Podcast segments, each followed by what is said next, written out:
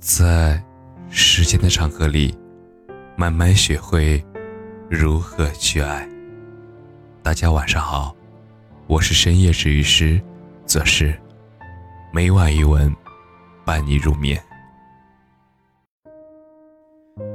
你是怎样度过那些难熬的日子？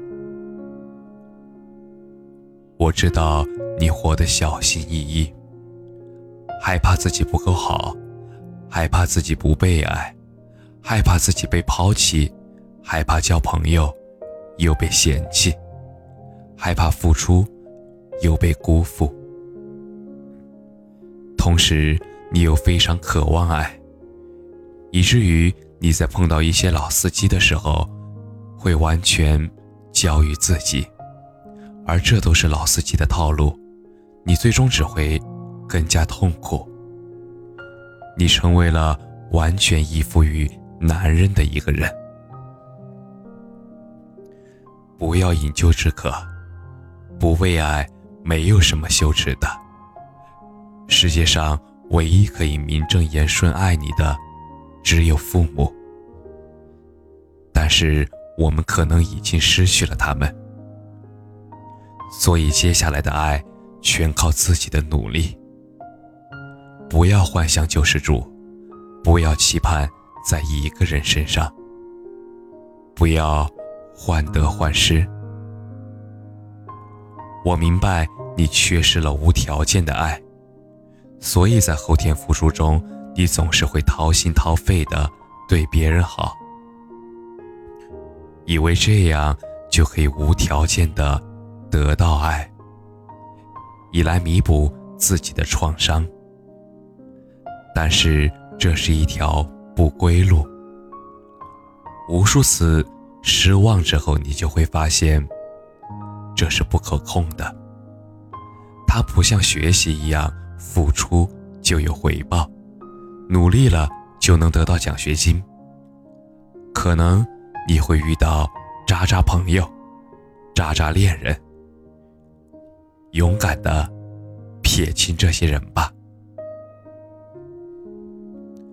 其实，一个人的日子并没有什么不好，并不一定非要和人产生链接。你要努力和自然产生链接，才能变得更加的平和、坚韧、圆润。痛苦多来自于无私和无知。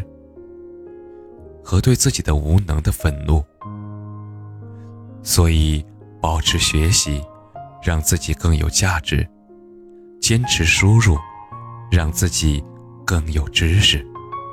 要学会观察自己的内在，情绪出来的时候分解它，以知识去消融。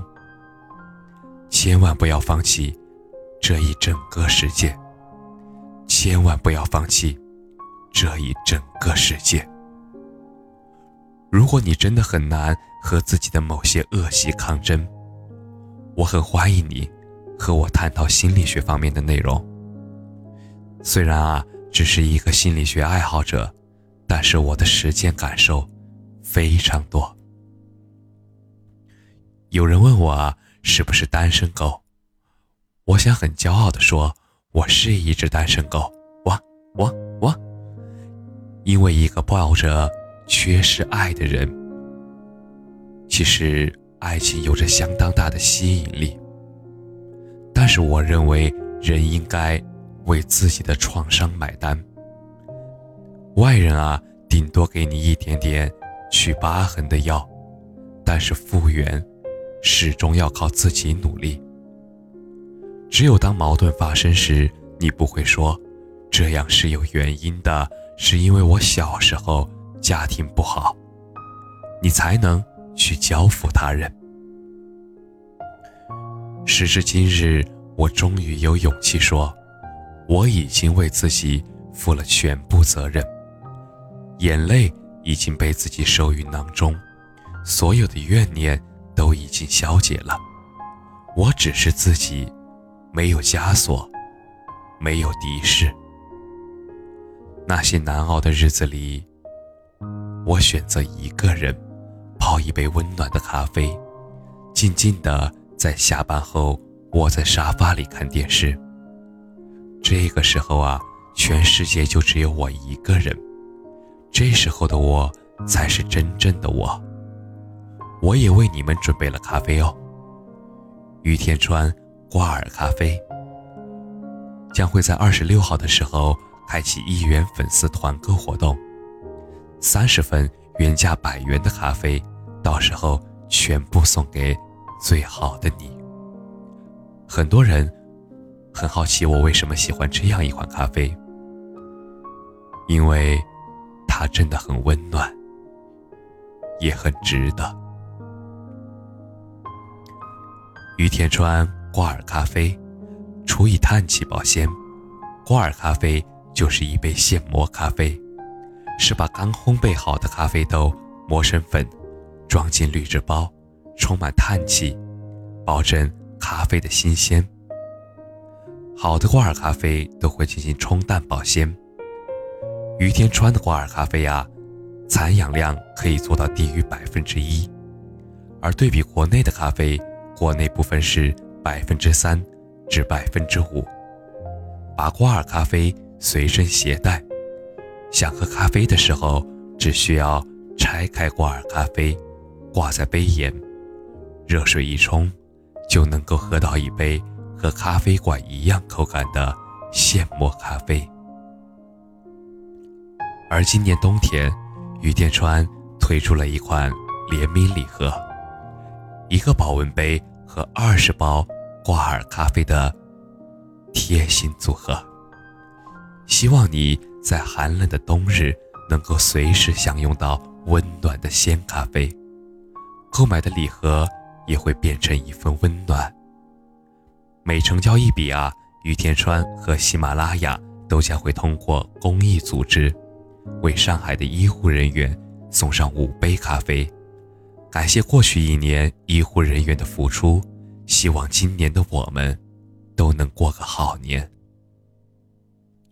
春节将至呢，年前由于疫情影响，很多人都没能和家人一起过春节。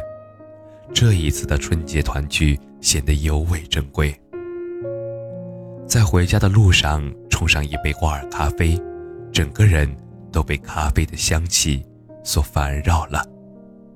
疲惫感逐渐消散，归家的期盼和幸福感也在咖啡的热气中升腾。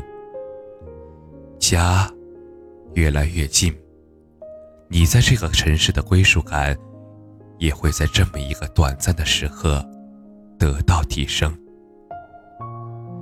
同时啊，希望生在异乡，即使一个人过年，也能有一杯。热气腾腾的现磨咖啡，让它来温暖你。努力变成更好的人，再与你相遇。祝福每个人都能够成为自己想象中的人。感谢你的收听，晚安。